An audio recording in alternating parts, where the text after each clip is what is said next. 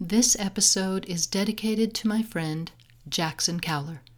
He died he died tragically on Friday at the age of 30.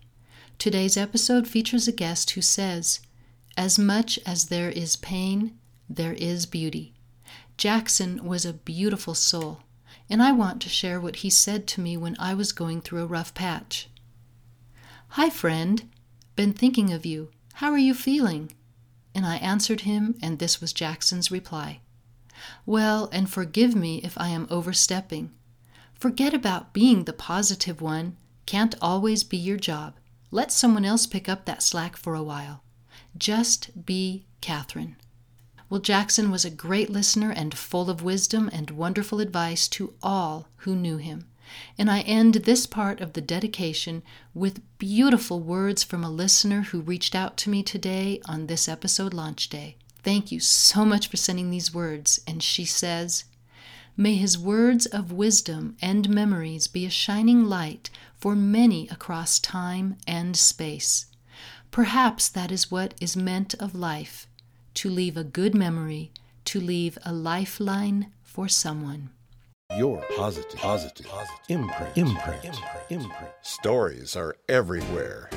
People and their positive action inspire positive achievements. Your PI could mean the world to you.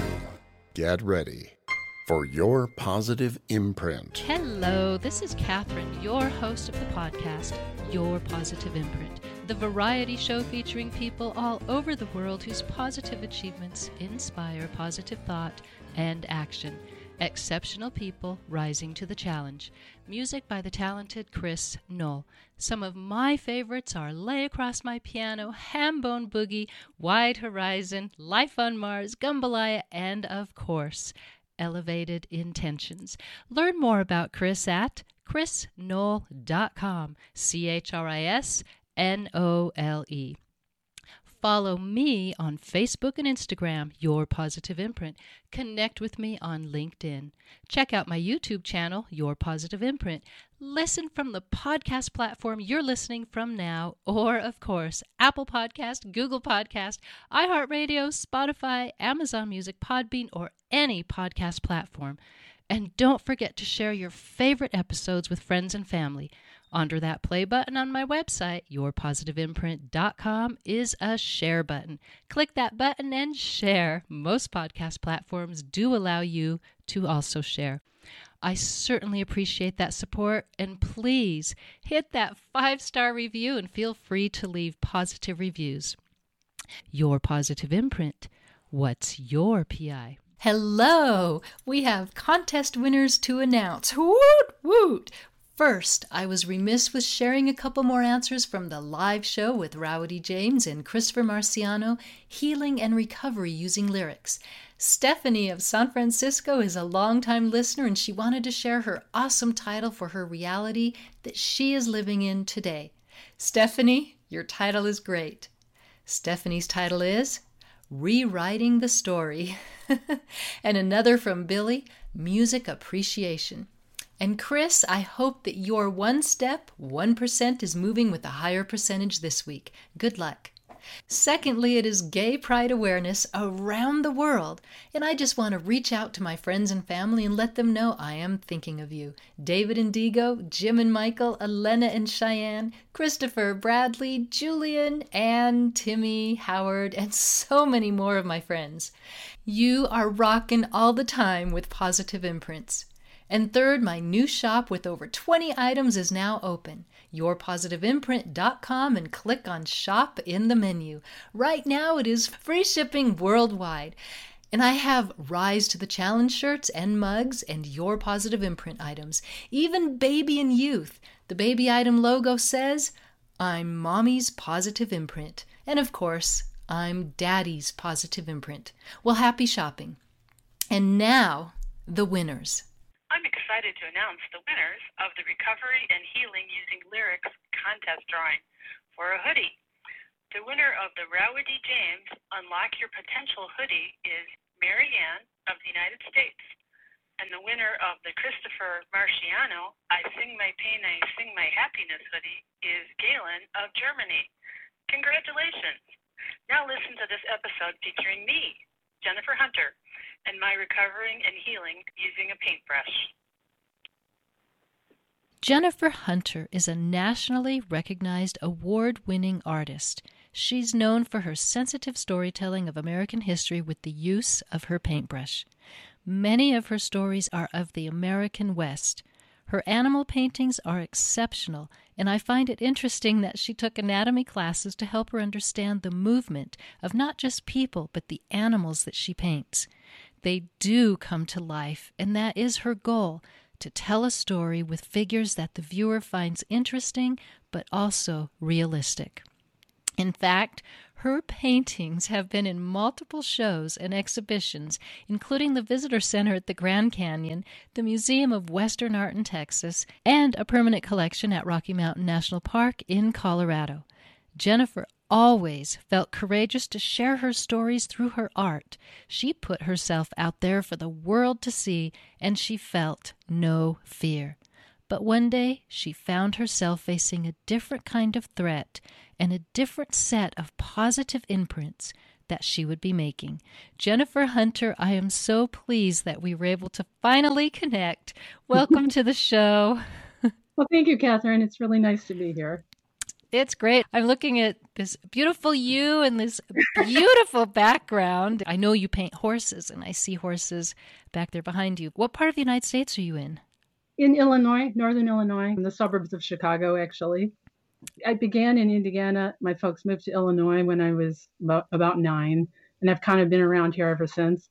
Where I live right now, I have the Fox River right outside there. So we have wetlands behind the house and we've got sandhill cranes. And there's actually an eagle nest on the Fox River, so I do see eagles fly over the house.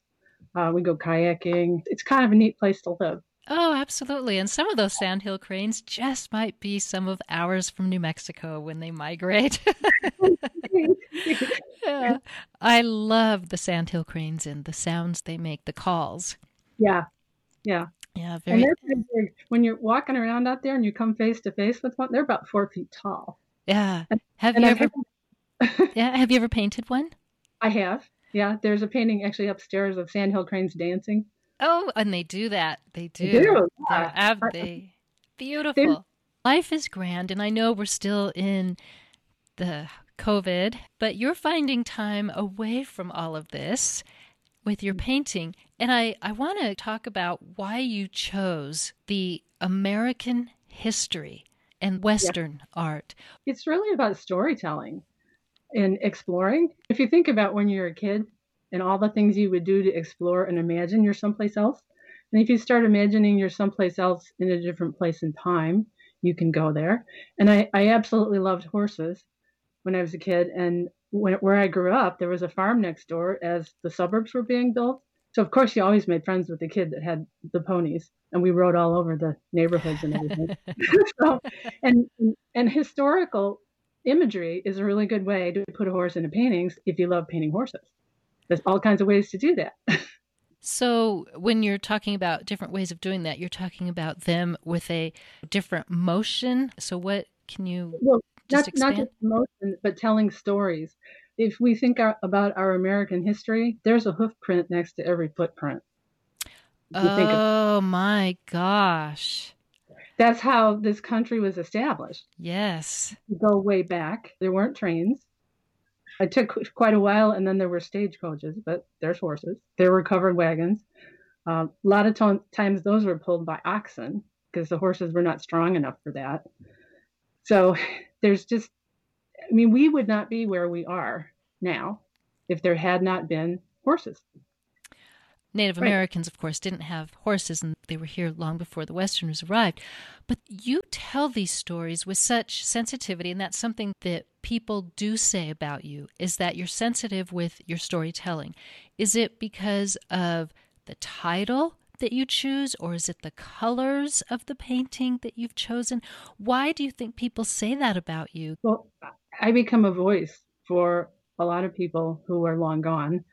And it's a connection because we as Americans have this history. And our country was shaped by the people who came before us. And in a way, we do owe them a lot of gratitude for that because everything we have was built upon the foundation that they created. And I pretty much do relate to the people I meet. I have Native American friends and they tell me their stories and they tell me their history. And I really try to be honest to relay that in, in a way that they would appreciate. That defines you truly. So, with what you just said, I would love for you to talk about two of your paintings which have such a profound title. And this is a podcast, so you will need to describe it for the listeners. So the first one is A Century of Wisdom in His Eyes. That is a portrait of Chief David Bald Eagle. And I feel very honored and privileged that he sat down with me, like you're doing now, and we recorded a conversation and that was a few years ago and he since he has since passed away. But his story as an individual is actually pretty incredible because he was born in a teepee and they went on buffalo hunts. He didn't speak english when he was a child. He spoke lakota. And he was raised by his grandmothers. He was related to uh, and I'm, I'm, losing the name now. It's it's an Indian chief who was in the Battle of Little Bighorn but his life was incredible because he had his Native American background, but he was also a World War II veteran.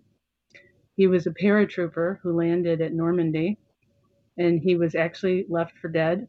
And he was rescued by uh, soldiers, British soldiers, who realized he was alive and took him to the hospital, and he actually recovered. So that alone is pretty amazing. He's been a rodeo rider, a race car driver, and he did a lot of old Western movies, like that they were doing in Hollywood back then. And he was even in some movies with Marilyn Monroe.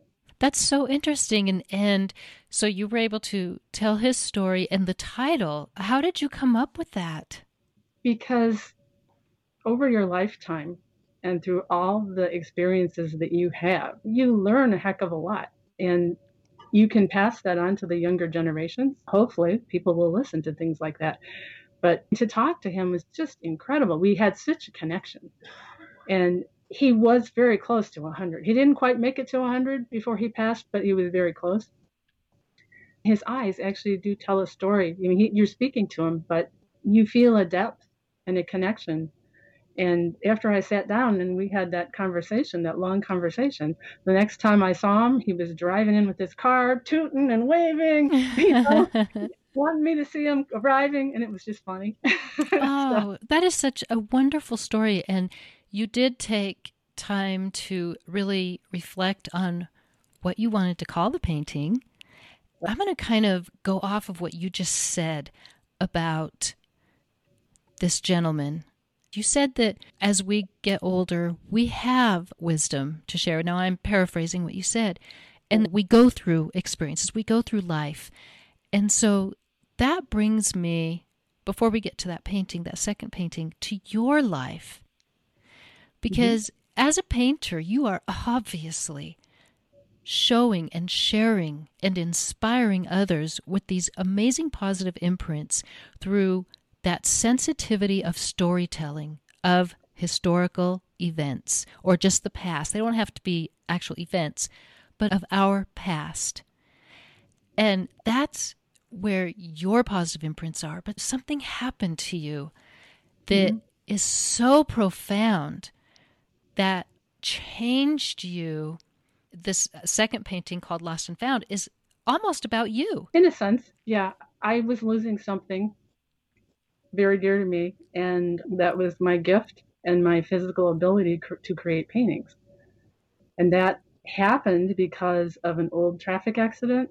I'd had a whiplash and it was 20 years earlier and i had told myself i was fine right? As we do. Yes yes. Right? And you just kind of go along and you do your best you can. But that came back to haunt me because what actually happened is is over time as you age you can have cracks open up in the discs within your spine and they start to herniate and rupture and then they start to collapse and your body tries to stabilize it. So you start to grow bone spurs there and all of that can go into your spinal cord if it's within the central spinal canal. And that's what happened to me. So I was actually losing the ability to hold my arms up. I mean, my hand worked. I could move my hand, but holding my arm up and directing it, that's what I was losing. So it meant things like driving a car, pushing a shopping cart were incredibly difficult. I was having pain all over my body. It was affecting my ability to walk. Because if you compress your spinal cord in your neck, every signal that goes to the rest of your body goes through your neck. And just depending on where it gets compressed, and when you turn your head and the spinal cord is floating in there in fluid and it just turns and lands or whatever in a certain way, if that canal narrows and you've got something gripping your spinal cord, it's going to cause a problem. And when this first started, the first sy- symptom I actually had was I had a pain in my ankle. I turned my head. I felt like a dog was biting my ankle. Oh my goodness. Turned my head back forward and it went away. So I could turn it on and off and off. But as as time progressed, things got worse. I got more and more pains all over my body. I'd have muscles jumping and doing different things like spasming. Uh, I'd get bad headaches. You get spasms in your neck, and it's pulling on your your spine, and all, all those muscles go up on the back of your head, so you get horrible headaches, uh, even dizziness from that kind of stuff. So I did see some spine surgeons, and I saw locally actually five different spine surgeons, and none of them would help me. Why Um, was that? Well, well, according to what I have figured out, is my presentation of symptoms was a little bit unusual because when you've got pain all over your body, like in your feet, your arms, your legs, top of your head, your back, everywhere, it, it, confuses the doctors because they're looking at where the nerves come out of the spine, and those are all definitely mapped. And there's something called a dermatome map, which shows that. The problem I had was that whole big bundle that was the axons going down that were going to send signals out to all the nerves going up and down your spine was getting squished. And it's just depending on how it gets squished or how it gets turned is what it's going to affect. So I probably scared doctors out of helping me because those symptoms could be MS, could be an inflammatory disease. Uh, they always look for things like ALS, those kinds of problems. And I mean, let's face it, surgeons want to see a case that they can fix and have success. They don't really want to take cases that might not have a good outcome. So if they're unsure, they're more likely to pass. It's not such a good thing for patients because patients get left behind and many of them don't know why and don't know how to advocate for themselves. So these are all things I had to learn how to do, even though I was scared to death. hmm when a doctor, a surgeon tells you, well, yes, you've got significant spinal cord compression, you need surgery, it gets your attention. And then at that time, I was also having dizziness and I actually had fallen over. I had some vertigo, and that's another thing. That could be, it could be a spine problem like I had, but it could be so many other things that muddy the waters. I would always kind of be looking for the next surgeon in case I got refused because it was becoming a, a pattern. And I decided I'd look at Mayo Clinic. And I was looking at a surgeon there, trying to match him up to what I needed and what his interests were. And I read their published papers of this particular surgeon, and he talked about leg pain. He was a co author on a paper and talked about something called funicular pain. I didn't know what that meant. So I looked that up. And funicular pain is a referred pain, which was exactly what I was having, where there's compression of the spinal cord and it's causing a pain somewhere else in your body, and they can't exactly trace it to where it is. And I found, because of that terminology, I found medical cases like mine that were written up in literature. And I could understand what I was reading because I do also have a biology degree. I did work in research at the University of Chicago for a while, uh, actually for a neuroanatomist. Oh, that's interesting. it, is, it is interesting. And so I have some published work. His name isn't on it, but I was his lab assistant. So I did preparations of the slides for the microscope and did some darkroom work. And I actually did do some drawings. So my first published artwork actually is a, a science drawing. so, uh, telling a story there. exactly.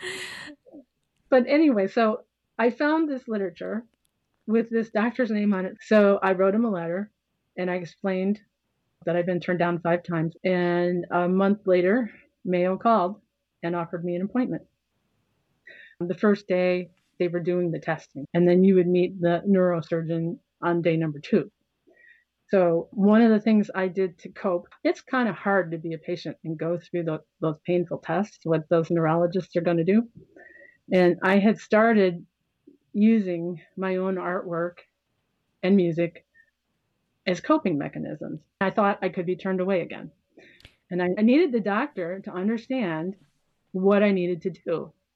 So I took a real painting with me to Mayo, uh, which was the one called Fresh Horses. So I, when I was going through the testing, I took what was hanging on the wall at Mayo in that lab off the wall and I hung my painting there. I could look at it and I could take myself there. I had painted the painting, I was really familiar with it. I could take myself to another place in time instead of thinking about what they were doing. And it works. Anybody can use visual Im- imagery. You don't have to be an artist. You can have a favorite place, a photograph. You could remember a hike, anything. You could think about a pet. You could take pictures with you. All those strategies really work. So I had done that, and then I went to meet the surgeon on the next day. Took the painting into the to the appointment, so it was up on the chair, and he came in and looks at it, and oh, what's that? you know. And so I, I told him, I said, well, that was my painting. I said, this is what I need to be able to do. I, I really like that. I wouldn't mind having something like that hanging in my house.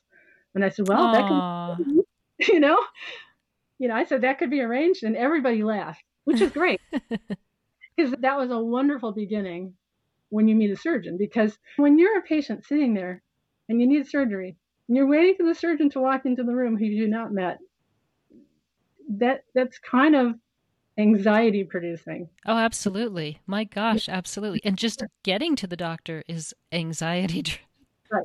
All those five surgeons that were refusing to help me were helping me train myself in how to cope with dealing with the fact that i needed surgery and one of the things I had done with for surgeon number five, who he eventually, you know, declined surgery, but I drew his picture from what was on the internet about his profile. So art therapy. Exactly. That's definitely art therapy. Right. So with that in mind, I had to go see surgeon number six at wow. Mayo. So I had a strategy. I took my camera and I asked him if I could take his picture. And I told him why. I said, I need to be comfortable with you and I need to like you. And I like the things that I paint and draw, so that's going to help me like you. So he said, Sure, take a picture. So I took a few and I was drawing them when I eventually did have surgery. So did he eventually do the surgery? Oh, yes, he did. Yeah. He did. I, I ended up waiting, I think, mm, about five weeks before he could take me. And it, you know, it was a relief that, okay, I've been validated. I've now got a chance to save my talent. And oh my God, I'm still going to have surgery. you know? Yeah, right. That, and that's scary because anything can happen during surgery. Right. And when it's your spinal cord and you're facing that you could be paralyzed, mm-hmm. And the thing is, it's a real hard choice to make. But I decided that I was not going to allow fear to choose for me. I mean, there are patients out there who are so afraid of going through spine surgery that they allow their spine injuries to progress and the problems that they have, and they become disabled. I took care of my parents in wheelchairs who were dis- disabled, and I thought, wow, I have a chance. How many people get to choose whether they're going to be disabled or not. Sometimes you don't. You're bringing up some things that are very thought provoking. Yeah. Right. And just hearing you say some of these things and the fact that you can tell your story with those positive imprints in mind will inspire others to help them make decisions. We only have one chance in life. Mm-hmm. You know, we're only on one one journey that's it. hmm And so those decisions are very difficult. And I, I know you used art therapy, but you also mentioned you used music. hmm And so, what kind of music therapy did you use? Well, I that that was back at the beginning of all this, and Well, your fear had to have been pretty high at that point. yes, I would wake up in the morning, remember, oh, I need spine surgery. My blood pressure would shoot way up. Mm-hmm. So I started taking my blood pressure to get the number. I started listening to music and doing deep, relaxed breathing. And I have a good friend who you've interviewed before. His name's Mac Bailey. Oh, yeah, yeah, yeah. he is a music therapist. yes, And- he is. A uh-huh. very good one, too.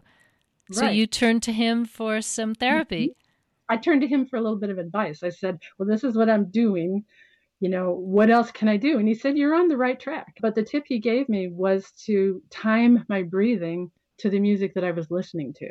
If you're tapping your foot, it's got a natural kind of rhythm and it kind of just works out. Or if you're singing in a choir, there's a natural place and you have to take a breath before you continue to sing. Those are all things that are deep breathing set to music that helps you relax and lowers your blood pressure. So I did that daily and it was working. And I was still asking myself hard questions as to why I have the fears and what was provoking those from way back in my past, from when I was a kid. And, and for everybody, that's going to be a different answer. Right, right. We have different reasons why we're afraid of things. But I started building on it that way. So I was doing this deep breathing to music. And then I thought, okay, I can associate an image with that music. There's a group of anesthesia nurses called the Laryngospasms. They're a singing group who did musical parodies to, to poke fun at medicine. And they were hysterically funny. And, and they, they would film them like in operating rooms and stuff. So they're no longer singing and no longer performing, but you can still find them. So I was singing, and then I I decided, okay, well I'm going to try that. So I took a song that I kind of liked. I liked Rodgers and Hammerstein's production of Cinderella. Yes. on television when I was young. Right. You remember yes, that? Yes, I do. There's a song ten minutes ago when Yes. Cinderella was meeting the prince, right? right. okay so i have it in my head that i'm going to be rescued right so i rewrote that song about meeting my surgeon That's And- that's very good therapy. absolutely yeah Wow. and, and those are things anybody can do They Yeah. are, and uh, yeah, anybody can do those. And it's what's hard, I think, Jennifer, for people is to get that frame of mind in place to do those things, because fear. You said that you're not going to let fear overtake you or control you, and oftentimes that's how we live. We live Mhm.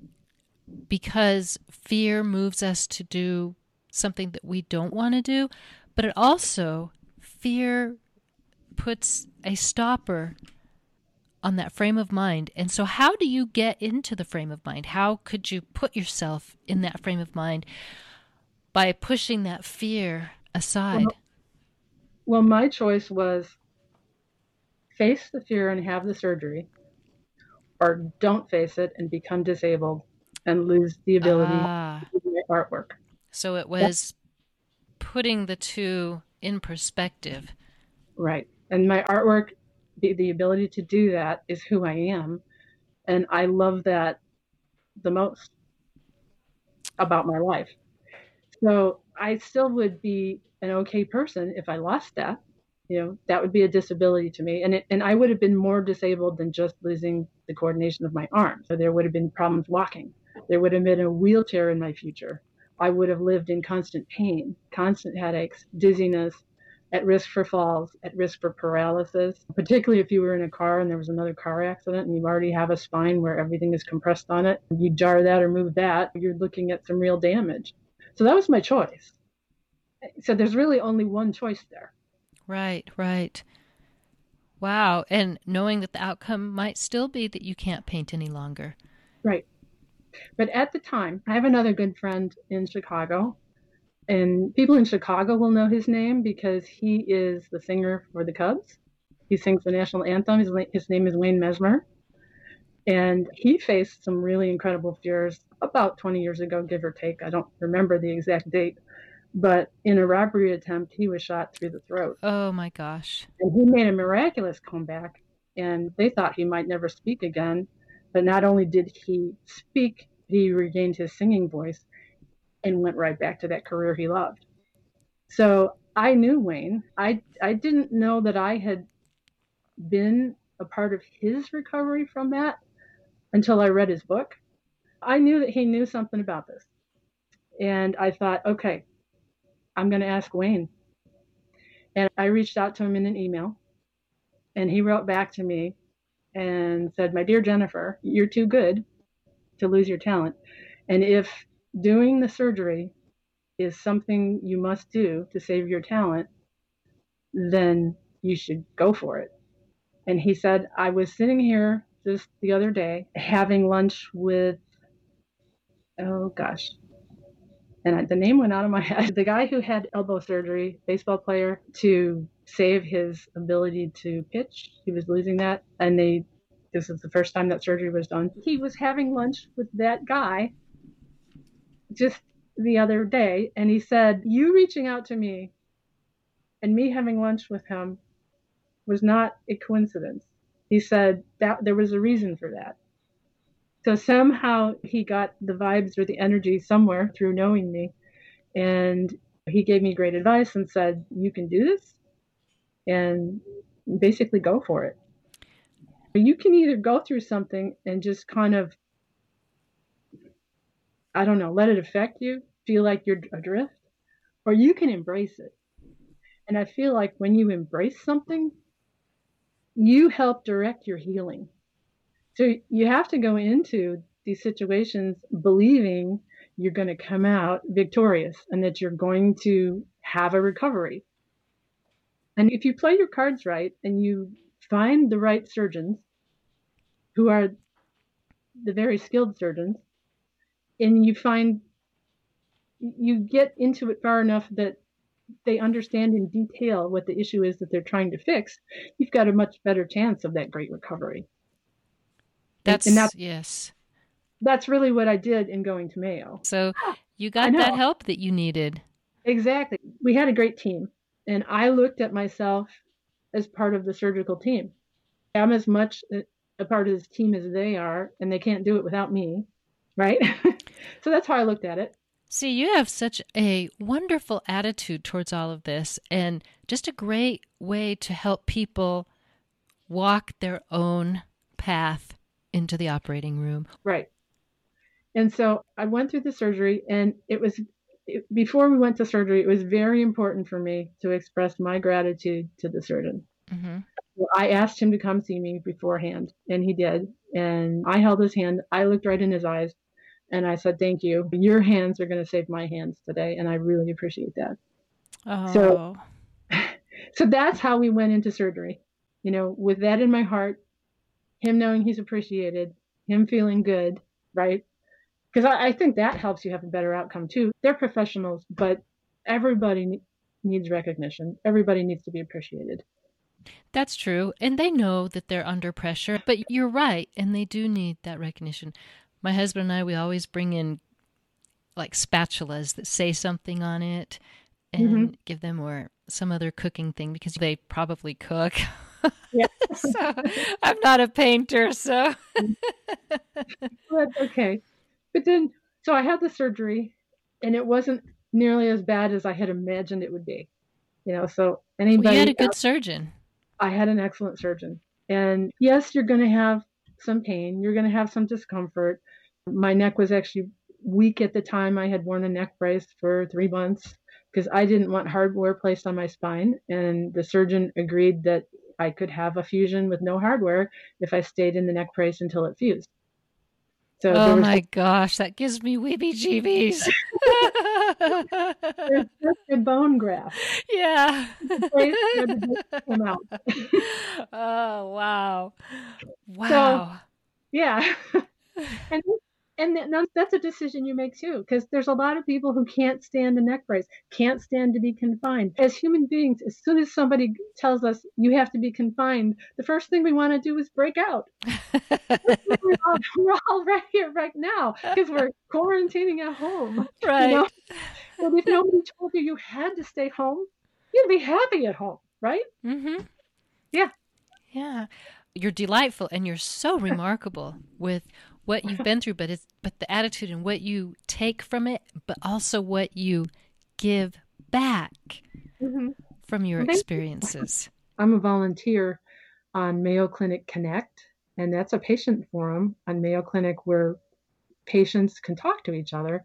You know, and there's a core of patients who been Mayo patients, but anybody can go on there. You don't need to be a Mayo patient. And you can start your own discussion topic, or there's a lot of ones on there. And it's moderated. There's a director and moderator. So it's a safe place to talk about stuff. You don't have to give your real name, but we can all learn, and patients certainly learn from each other's experience. So I've been able to share my experience uh, of spine surgery, what I learned uh, as well as everything else. I have my biology background and I've learned a lot as an advocate for my patient, my parents. So those are the things I try to teach people to to first of all explain something they don't understand about a medical problem. Not that I'm a doctor or an expert, and to teach patients how to face their fear because a lot of people facing surgery or a medical problem are fearful. So to help them cope with it and also to teach them how to advocate. Because if you don't know how to advocate for yourself, you're kind of like a boat adrift out there. And if you're not in front of the right doctor who takes you in and says, hey, you know, this is what you need and, I'll, you know, give you a direction, you may never get the answers that you need. So, you know, and this is part of our power that we have as patients if we do this right to advocate. And I'm not talking about harassing doctors, I'm talking about asking intelligent questions. If you know enough about a subject to ask an intelligent question of the doctor, they can think about what your future would be and how you might alter that. And it's something that doctors don't always have time for because they're so busy and in the short amount of time they see you in the office, things don't always come up. And sometimes they're just trying to ease your pain with you know, medication or ease your symptoms rather than ask the questions of why is that happening and is there another choice, another way that you could prevent that. So that's kind of what I do. Jennifer, there's no better person than to do that. I'm so glad you're doing that for the patients there at Mayo. And I'm sure Mayo Clinic is just thrilled to have you as a volunteer working with the patients. Well, thank you so much for doing that. During my rehab, I had to wonder, can I still do it? Right? Am I going to get my talent back? I, you know, I had lost a lot of muscle. My arms were weak. You know, I was going through rehab. It took a lot to get that back. So I wanted more than anything to do a painting of my surgeon. Oh, as, wow. As a gift. For a couple of reasons. Okay. I, you know, when somebody rescues you, when you can't rescue yourself, right? And somebody comes to your rescue after so many others refuse, you have extreme gratitude for that person. So that's the first thing. And he was a humble guy. It's not something he ever would have expected or asked for. And I also had to prove to myself that I could do it. You set that goal, there's a mountain, you're going to go climb it to see if you can do it, to prove you can do it. And so that was my first painting post op from my spine surgery was his painting. He's in front of a, a, historic building at Mayo Clinic with all the carved figures on the doors. That building actually represents the history of Mayo Clinic in all the figures that are on those doors. That's named after one of their doctors from back in history, Dr. Plummer. And you know, there's even you know initials carved in that door, like CM for Charlie Mayo. Charlie and Will Mayo were the sons of the original Dr. Mayo. They became doctors. You know, they're what brought Mayo Clinic forward to what it is today and created it as a very successful entity. So that history is there. And then my surgeon at Mayo, who's Dr. Jeremy Fogelson, he trained at Mayo. He did his neurosurgical training at Mayo and he also teaches there. So I thought the best way to represent that is to put him literally in front of those historic doors. Uh, uh they're absolutely amazing, the detail that you have. And that it set a nice stage color wise because he's in blue scrubs and his white lab coat, and then you have all that beautiful bronze color in the background. I showed up with my camera and asked him if I could do this, and and he was like, "Well, all right, but if it's too much, you don't have to do it." And so I started taking some pictures, and here's the really funny part: he started strutting around the room like a model. I, I couldn't stop laughing. That's the kind of guy he is. So down to earth and funny and just a regular guy, right? Right. Oh, you're how wonderful. That's awesome. Not, I see. It helps me to think of people as humans and not as surgeons. Sure. And we had we had a, a great connection. When I came back to my one year follow up at Mayo, I had this painting. Unfortunately, the frame had been damaged in shipping, so I'm going to see the surgeon with his portrait, right? hidden behind a curtain so that we could have a big unveiling. And so we got through the medical part of my appointment first, and then we unveiled it. And the look on his face, you know, he was like a kid at Christmas, smiling so big that his eyes got real squinty, and he had dimples, and looking at it and smiling and posing with it and looking at it. So yeah, Jennifer, you have an amazing story, and your doctor's positive imprints really have uh, been an inspiration for you as well mm-hmm. Within your own life. So those positive imprints just go around, and Mac Bailey had those positive imprints with you, and so yeah. it, it's just uh, it's just amazing. So I with the lost and found painting which mm-hmm. I guess you were never lost. I want to move on to that because it's another incredible title and it's another one of your Western American history type paintings. Mm-hmm. And it's kind of a heart wrenching, emotional painting. Mm-hmm. What's the story behind this? And if you could kind of describe what is in the painting. Okay, that's an oil painting, and that's also Chief David Bald Eagle. And the woman in the painting is his daughter.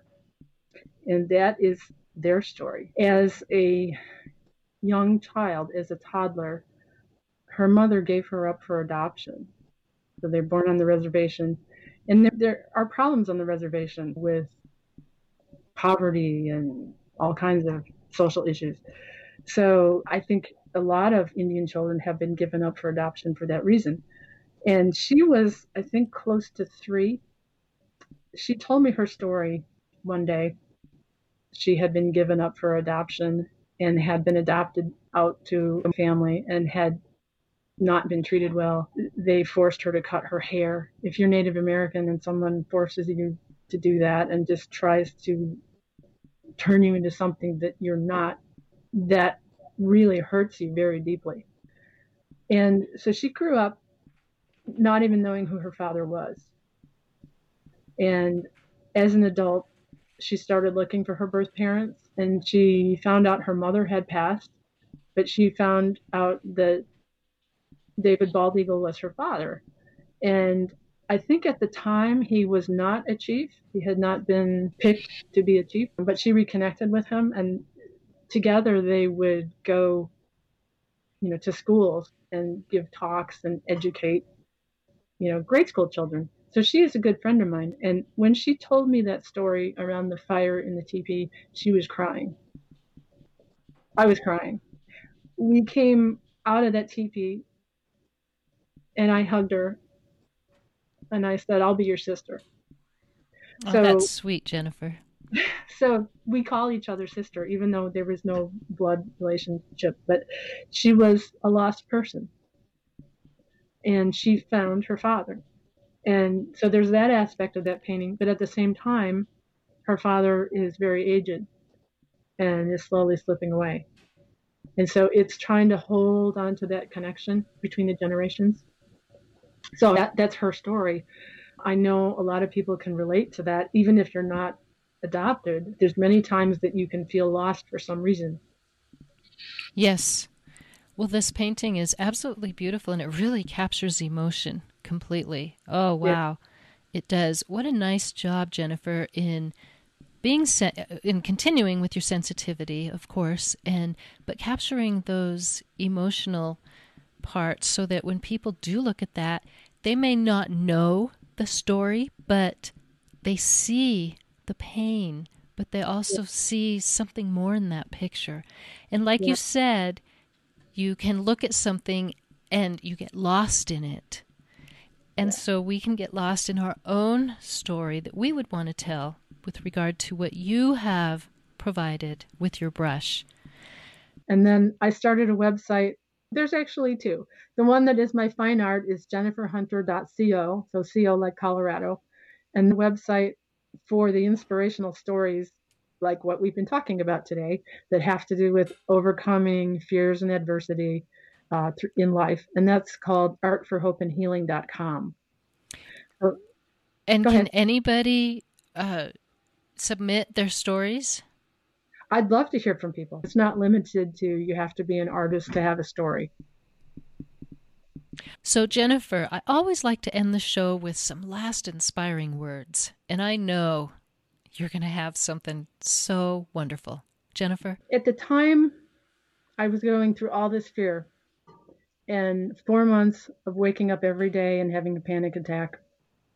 That was when I asked myself the question why am I doing this to myself? So I started asking myself those kinds of questions. And then I realized I had within myself the skills and the ability to figure things out. That's something that I feel like anyone can do if they just get themselves quiet enough to listen to their inner voice. So that inner voice is there to guide you, to help you through the tough time, to bring you joy at times, to creativity, all that stuff. That brings you such a joy and a connectedness in your life that you just I, you know it's hard to describe what that is but that gives you such a good feeling about living and all the things that we as human beings do and i kind of feel like if all of us individually could connect to our inner voice together as a society and a people and a nation, we could really accomplish a lot of good things if we could tap into that creativity and the value that we have. But we have to see the value within ourselves before we can go out and see the value every place else. We all are walking a different path through life. We have different experiences and learn different things. So we come with our own story and we've learned something. So by telling these stories and hearing someone else's perspective, we can learn an awful lot. And that might benefit me when I hear somebody else's story about how they did something and what gave them meaning. And you never know where that's going to come from. As much as there is pain, there's beauty. Jennifer, you are so amazing with your positive imprints, and you are certainly a voice for those who are not only long gone, but a voice and a storyteller for those of today. Jennifer Hunter, you heal from everything with how you are embracing it and your positive attitude. And I thank you so much for the positive imprints that you are providing to everybody. Thank you, Jennifer. Thank you, Catherine. Your positive imprint What's your PI?